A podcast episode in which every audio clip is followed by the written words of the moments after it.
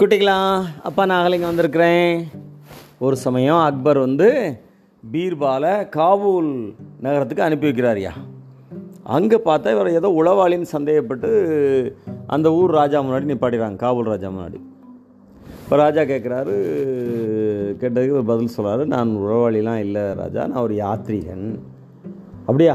யாத்ரீகனா? அப்போ என்னை பற்றி என்னுடைய பெருமைகளை பற்றிலாம் நீ சொல்லு அப்படின்னதும் ராஜா நீங்கள் முழு நிலவை போன்றவர் அப்படின்னு சொல்கிறாப்பு அப்போது உங்கள் ஊர் ராஜா அவர் பிறை நிலவை போன்றவர் தான் அப்படின்ன உடனே காபூல் ராஜா ரொம்ப சந்தோஷப்பட்டு போ பண முடிப்புலாம் கொடுத்து அவர் கௌரவிச்சு அனுப்பிடுறாரு. இங்கே இவர் வர்றதுக்குள்ளேயே அவர் என்ன சொன்னார்னு இங்கே தெரிஞ்சிருது. எல்லாரும் மகாராஜர் போட்டு கொடுத்துறாங்க.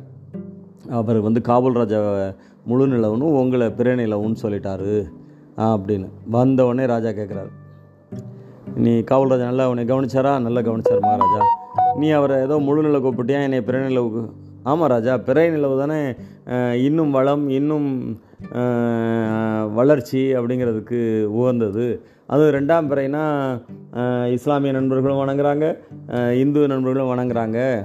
ஸோ பிறை நிலவுங்கிறது வளர்ச்சிக்கு உகந்தது இல்லையா? ஆனால் முழு நிலவு சக்தியிலையும் வெளியிலையும் வெளிச்சத்துலையும் தேய்ந்திட்டு தானே வரும். அப்போ நான் சொன்னது சரிதானே? நீ தான் சரியான ஆள்.